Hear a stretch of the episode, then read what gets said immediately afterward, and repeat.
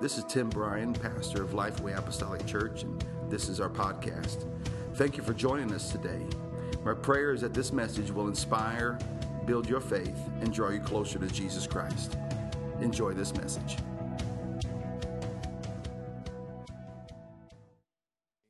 Praise the Lord, everybody. Isn't God good? Look at your neighbor and tell him the Lord is good. Amen. It is an honor for me to be here today, and I do want to uh, just say thank you uh, for the invitation to be here, Pastor Brian, him and his wife, uh, the ministry that they're doing. Don't you love your pastor and his wife and this family? Doing such a tremendous job. And uh, we were able to hang out a little bit last night. He got me a nice hotel room and taken very good care of me. And I've just so enjoyed the presence of the Lord here this morning and believing God for uh, what He wants to do. Amen. Uh, my name is Jacob Tapia. I'm from Frankfort, Indiana. I've been married 12 years. I have three children, 10 good years. But no, I'm just kidding. That was I'm I'm teasing. But uh, I'm so glad to be here in the presence of the Lord. I'm sorry that my family couldn't be with me. Please say a prayer for my wife. She's been uh, dealing with pneumonia and the after effects of that. And I also have a four month old baby. So I am just kind of sleeping through the night last night. Praise God, Brother Brian. Amen. Thank you for that. my wife, next time my wife have to come by herself, I guess. I don't get a break. Praise God. But it is an honor to be here. Do give honor to the ministry, all of those of you that are involved, our elders that are here tonight or today. Uh, good to see my friend, Brother Mike, and his wife. Appreciate them uh, so much, their friendship. And uh, everybody that's here today, you got up you uh, got ready to go to church to worship the Lord, to praise Him. And I believe that God wants to speak to our hearts. Amen? Amen. Would you stand with me for a moment? And we're going to the book of Luke, chapter 11.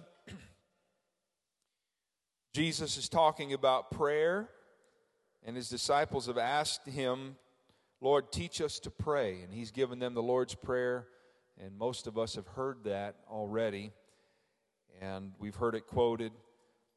But then he gives them the attitude of prayer. So you can say words, but never have a response or never receive from God. And so he's giving us now the way that we should come to God. He said, Ask and you shall receive. You, have heard that. How many of you parents, your kids come in wanting something? Ask and you shall receive. Seek and you shall find. Can't find your book bag? Seek and you shall find. Go look under your bed. Right? He was giving them the attitude of prayer that you should not give up, but that you should continue in prayer, continue to push forward, continue to seek God with faith and confidence in your heart. And then he gives us now a picture of God's response. Look at verse 11. He said, If a son shall ask bread of any of you that is a father, will he give him a stone? Or if he shall ask a fish, will he for a fish give him a serpent? Or if he shall ask an egg, will he offer him a scorpion?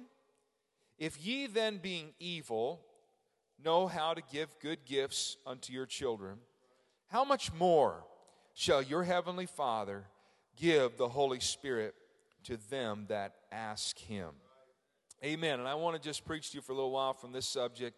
You must come hungry. You must come hungry. Amen. Lord Jesus, we love you today. Thank you for your presence. Thank you for the singing and the worship, the music, everything that's going on here, the giving, praying. Lord, it's been anointed of you. And God, I thank you for it. And I ask you now to bless the remainder of our time together. Bless the preaching of the word. Bless the hearers. Help us to be doers of the word today, we pray. In the name of Jesus. Everybody said amen. Amen. Give your neighbor a sanctified, sanitized fist bump and tell him you must be hungry.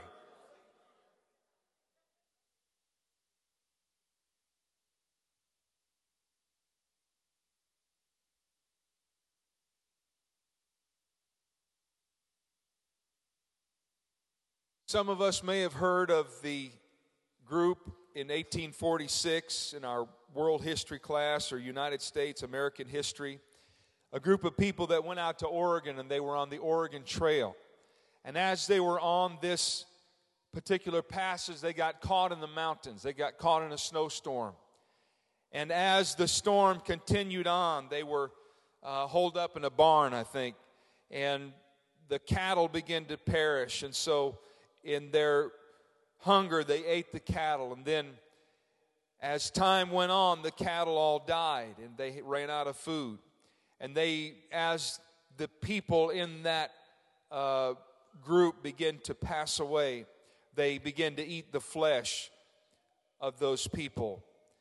And it was called, we know them as the Donner Party. How many's ever heard of the Donner Party? Because hunger will make you do strange things. Now, those of you that are parents of teenagers and those of you that are teenagers, you'll understand this. When I was a teenager, I'd walk through the house and I'd go into the kitchen and I'd open up the refrigerator and I'd just stare into it for a while.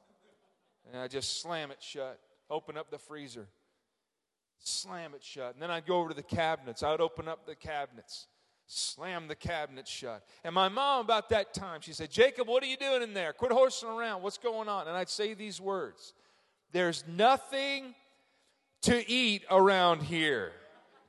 How many's heard that before? Okay. Now, what that usually meant is I was too lazy to make the food. Now, I'm the second of nine kids, best looking one out of all of them, so I'm told. But as a second, as a second born, we always had these big pots of chili and and goulash. Anybody know what goulash is? Basically, you know, very cheap food to make. Praise God. And and we always had Salisbury steak, the family pack. You know what I'm talking about? You know, 10% beef. You know what you know what I mean?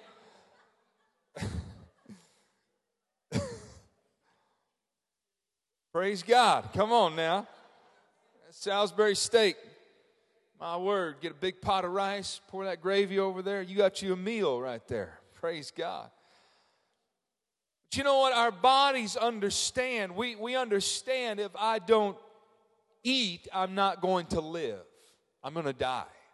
Now, Jesus in this particular passage is contrasting life and death. And he gives us illustrations that everybody can understand. Now, we don't understand it as much as they did back then. But when Jesus said, If your son would ask you for bread, would you give him a stone? Now, in that day, uh, they would have bread that was very nutritious, is whole grain, none of the preservatives and additives and none of this bleach enriched flour and sugars and corn syrups and all this other extra stuff and eat enough of it you have a third nostril by the time you're 50 but no, i'm just that won't happen just to let you know but their bread was very healthy and you could literally live on bread if you didn't have a meal you didn't have a meal without bread. It was the main part of their meal. In fact, Jesus told the people, He said, It's written, man shall not live by bread alone. In other words, you could live by bread alone. You could sustain yourself by that kind of food. But Jesus said you can't live spiritually without the word, every word that proceedeth out of the mouth of God. So in that day, if you were if your son were to ask you for bread, it would give you life. Jesus said, You wouldn't give him a stone. Here, son, go eat some rocks. No, really, take this rock and go on down. Why? Because if you eat rocks, you're going to die. Just let's be honest. What do we do? Kids goes outside. Oh, oh, oh. What's first thing they do? They could play on the swing set. They could play on the jungle gym. They could play all. There's a huge playground. What do they do? The biggest pile of rocks they can get to. Oh, oh, oh, oh. And what do we do? We slap it out of their hands. Don't eat that, kid. Why? Y'all just pretend. Just I'm, I'm being a little silly here today, being humorous, but I'm trying to illustrate something. That if your son would ask you for bread, you wouldn't give him a stone or something that could kill them.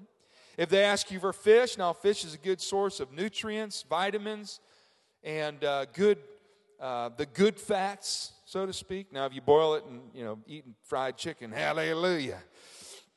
Don't want to eat all that fried foods. But fish is very good for you. He said, you wouldn't, if your son asked you for fish, you wouldn't give him a serpent, something that could, could bite them. And, and what does that venom do? It goes straight to their heart, stops their heart.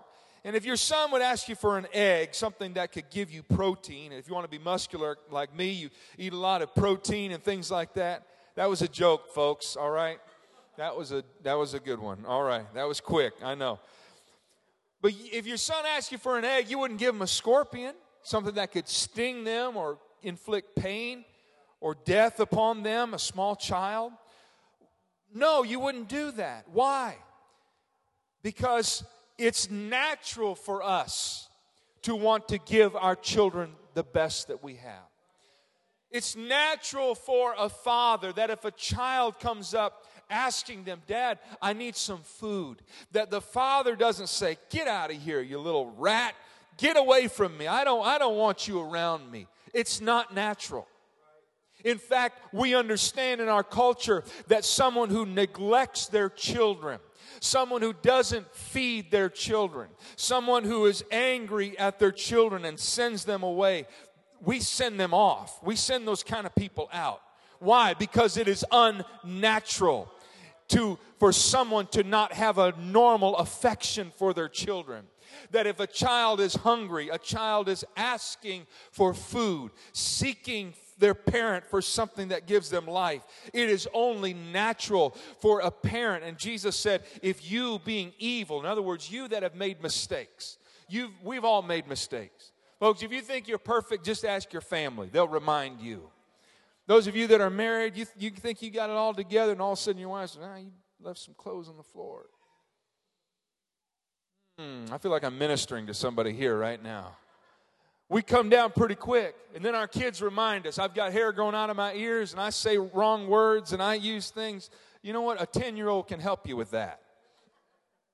But even though we've made mistakes, even though we're not perfect, we still have a natural affection, a natural desire to give life and to sustain, to help, to bless our children.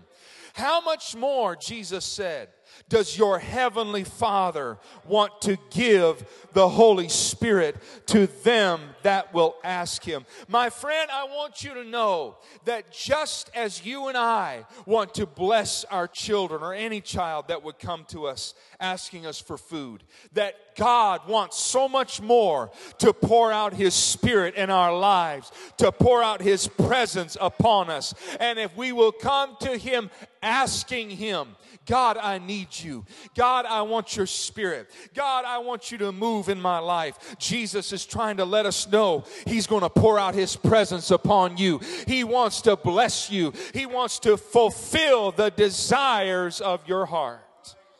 Praise God. Let's clap our hands and thank God for that today. So when we come to God, asking Him for life, asking Him for His Spirit, asking Him for His presence, we should expect that God wants to give it to us. That even more than we want to give good gifts to our children, God wants to give us His Spirit. Now, what's He talking about here? The writers are looking back now. The, the writer of this particular passage, Luke, is remembering Jesus and His work, His ministry, and what He said. He is looking back as someone that was at Pentecost, the day of Pentecost. He was in Jerusalem. Jesus had told his disciples, He said, I want you to go to Jerusalem until you are endued with the power from on high. In other words, until you receive the promise. He said, I will send the promise of the Father. What was he talking about? The Spirit of God that was going to come. Jesus said, I'm not going to leave you comfortless. He said, I will come to you. Jesus sent his Spirit to be with them. He said, I'm going to come to you not in physical form, but I'm going to come in my spirit. And so we know that the disciples were gathered together in the upper room on the day of Pentecost in Acts chapter 1. It was 50 days after Jesus' death, burial, resurrection. They were there at Jerusalem and they were waiting for the promise. They were tearing. Have you ever waited for something? You kids, your mom says, We're going to the mall today. And you say, Ooh, this is great. And you're waiting. You're just waiting okay, mom, mom, mom, mom, mom, when are we going to go? When are we going to the mall? When are we going to go to the mall? What are you doing? You're waiting.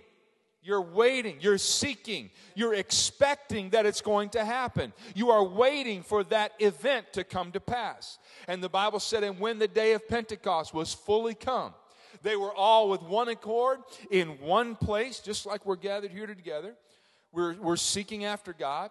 And the Bible said, Suddenly there came a sound from heaven as of a rushing mighty wind. It filled all the house where they were sitting. And there appeared unto them cloven tongues like as of fire. And it sat upon each of them. And the Bible said that they were all, everybody say all, all filled with the Holy Ghost. And the Bible said that there was an evidence for that. So if you were to say, well, they received the Holy Ghost, well, we could tell by their good works, or we could tell by these things that they had done, the way they lived their life. You didn't have that time.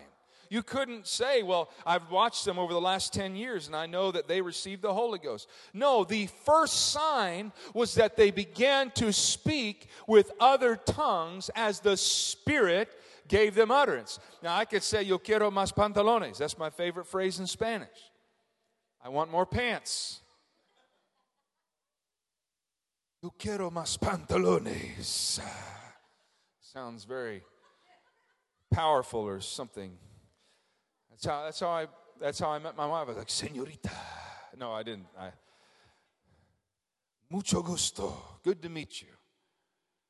But, um, wait, is that right? Nice. Igualmente is okay. Thank you, all of you scholars. Help me out here.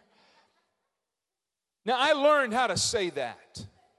I learned how to speak those words. But when the Spirit of God begins to flow through you, He takes control of your lips and your tongue, begins to speak through you in a language you've never learned before. That's what the writer was talking about when he said, God wants to give you the best gifts. God wants to give you the good gift. He was talking about the Holy Ghost, the outpouring of the Spirit on the day of Pentecost. He was letting everybody know that God wants to do it in your life if you'll ask Him. God wants to give you the same experience if you will ask Him. He wants to pour out His Spirit if you will ask Him. Now, why would he have to do that? And I want to just share just three things and I'll close. But he had to write this. You'd say, well, isn't it obvious? Isn't it obvious that God wants to give people the Spirit? Isn't it obvious that God wants everybody to be saved, to experience His power and His glory? Well, apparently not, because He put it in here for a reason. Now, there were some attitudes in that day that people believed that God, that there is a God but that He's out there. So God is somewhere in the cosmos or somewhere in the sky, somewhere in the atmosphere, but He's not really concerned about my life. And so, why should I pray? Why should I ask?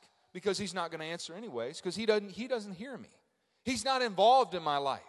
And Jesus wanted them to know that if you will reach out to God, that God will respond. God will pour out his presence upon you. Now, I was talking to a young man one time, his name was Jared, and he was telling me his testimony. He began to just uh, tell me about his life growing up. He said, as a young person, he said, uh, My dad abandoned me. He said, I never knew my father. I grew up in a home where my mother was an alcoholic. He said, and she would have these parties, and, and this is the life that he grew up in and, and people would come over to these parties, they'd get drunk, and they would abuse this boy. And there were a lot of issues in his life. Didn't have a father. He said, I, I, became an alcoholic. He said, I had so much pain in my life. At 14 years old, Brother Brian, he said, I was experimenting with alcohol. He said, at 18, I was in a rock band. He said, my life was a mess. I didn't have anything to live for. I was depressed. I was suicidal. He said, and I, I got to a point, he said, where I was an atheist. I didn't believe in God, or rather, I, I did not believe that God was real. So he believed something, but he just believed that God was not real. He said, and here's my reasoning. He said, How could a loving God allow all these bad things to happen in my life? He said, I didn't believe in God. I didn't believe God was real. I believed he was not real. He said, and so I got to a point, I didn't have anything to live for. He said, I'm going to go out in the field, I'm going to blow my brains out. He said, I'm done. I'm sick of this. I'm so much pain, so much mental anguish. He said, but before I do that, I'm going to give God one last chance. He said, I'm going to go to church this weekend, and if I don't feel God, I'm going to kill myself. Folks, you don't know where people are at. We really don't know where people are at. You don't know what your word of encouragement can do in somebody's life. And that Saturday after school uh, was over, one of his friends, uh, at Friday, Saturday, that weekend, one of his friends said, Jared, why don't you come to church with me this weekend? And he walked in on a Sunday morning into Brother Stan Gleason's church in Kansas City, Missouri. He said, I walked into the church. He said, I looked around. He said, I didn't know what was going on. People were screaming and yelling. And he said, some lady was running the aisles. He said, I didn't, I thought these people were crazy. He said, but you know what? I felt something in that church. He said, I felt the presence of God. In just a couple of weeks, he was filled with the Holy Ghost. God filled him with his spirit. He was baptized in the name of Jesus. You know where Jared is today? Jared's a youth pastor in Arizona. He's got a wife, a beautiful child. He's living for the Lord, serving God, helping other young people through the struggles that he was in. Why? Because if you will call out to God, if you will reach out to Him and say, God, I don't know if you're out there, but if you can hear me, I need you in my life. I want you to know God can pour out His Spirit, God can fill you with His power. Praise God. I want to tell somebody today God is interested in your life. God cares about you. God knows what you're going through, and He is ready to move and minister in your life. Let's thank God for that today. Hallelujah. Then there was those that believed that only a certain class of people could receive from God. And the Lord wanted people to know I'm not interested in your pedigree or basically your resume. You come to, you come to a job, and what do they ask you? They say, Give me your resume. What does that mean? Where have you worked in the past? What are your qualifications? Are you up to the job? Can you handle this job? Are your skill sets ones that can be used in this particular uh, job? Well, Jesus didn't do that. He didn't put stipulations on people. He said, Whoever will come, whoever will seek me. That was his idea, that was his thinking. That anybody that will reach out to God, he doesn't say, Hold on just a minute, let, let me see, let me read this here. Uh, got the, no, I'm sorry, the family's not right. Oh, man, got a lot of issues. Like that guy said, my family had so many issues, we had a subscription. I mean, you ever felt that way before? Some of you missed that. That's all right. Praise God. Your family's wrong. Oh, look at your, wow, look at your credit. Woo! Man, look at this. You got an attitude. You, your, your family is terrible. You don't, you came from the other side of the tracks. You're, no, you're a nothing. You're a nobody. No, that's not how God looks at it. It's He looks for those who are hungry for God, those who are seeking after Him. Praise God. I thank God that uh, there was a man named Joel Ellingson that was walking the streets, knocking on doors, asking people if they wanted a Bible study. He knocked on the door of this home. A man came to the door. He was an immigrant from another country. He, and, and Joel asked him, he said, Are you interested in a Bible study? He said, No, I'm not interested. He said, But I got a brother back here in the back. He's, he's been studying the Bible. He's into church and all those type of things. He said, Well, can I talk to him? Sure. So he called him out, and Joel began to teach a man named Juan a Bible study. Juan was from Bolivia, South America. And Joel began to teach him about baptism in Jesus' name, about the infilling of the Holy Ghost. This man was a fighter. Juan, he was a fighter. He owned a nightclub. He was a tough guy. He had beat people up. He had done all kinds of wrong things. But you know what? He didn't know the English language. He wasn't familiar with the country. He had a lot of issues in his life. But God said, I can find you. I know where you are. And when I find you, I'm not going to look at the color of your skin. I'm not going to look at the country of your origin. I'm, or I'm not going to look at your money in your bank account or how popular you are. You know what? that man began to seek after God, and God filled him with the baptism of the Holy Ghost. He was baptized in the name of Jesus.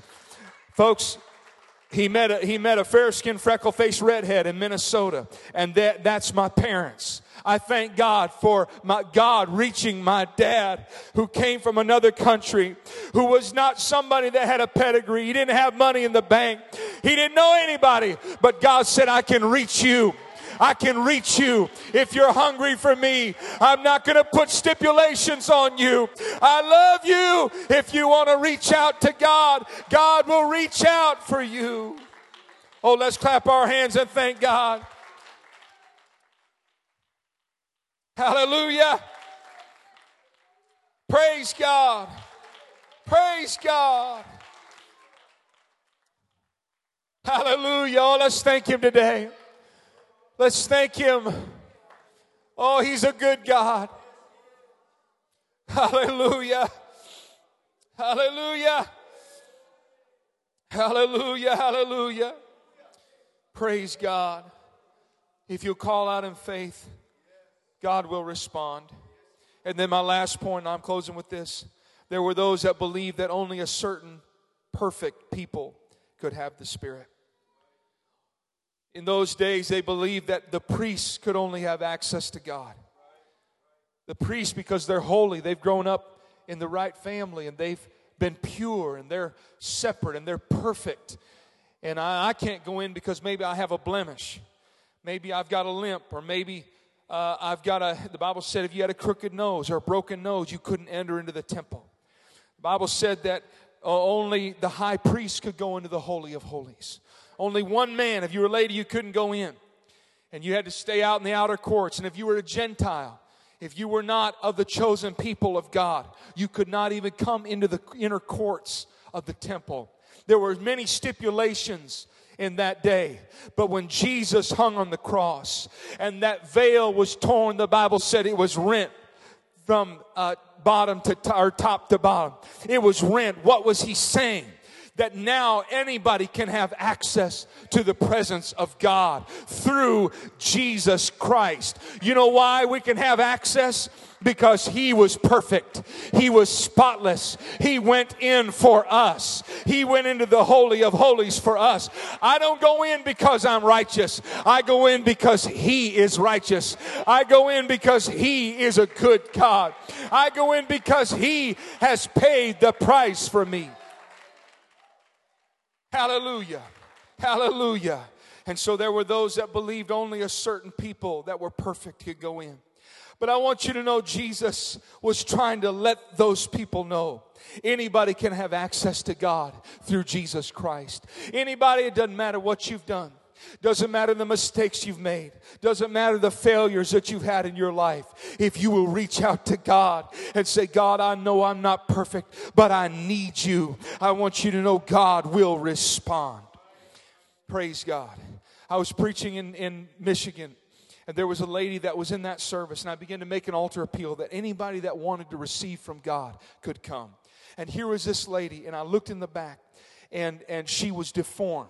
Her body was deformed. She was very short. Her growth had been stunted.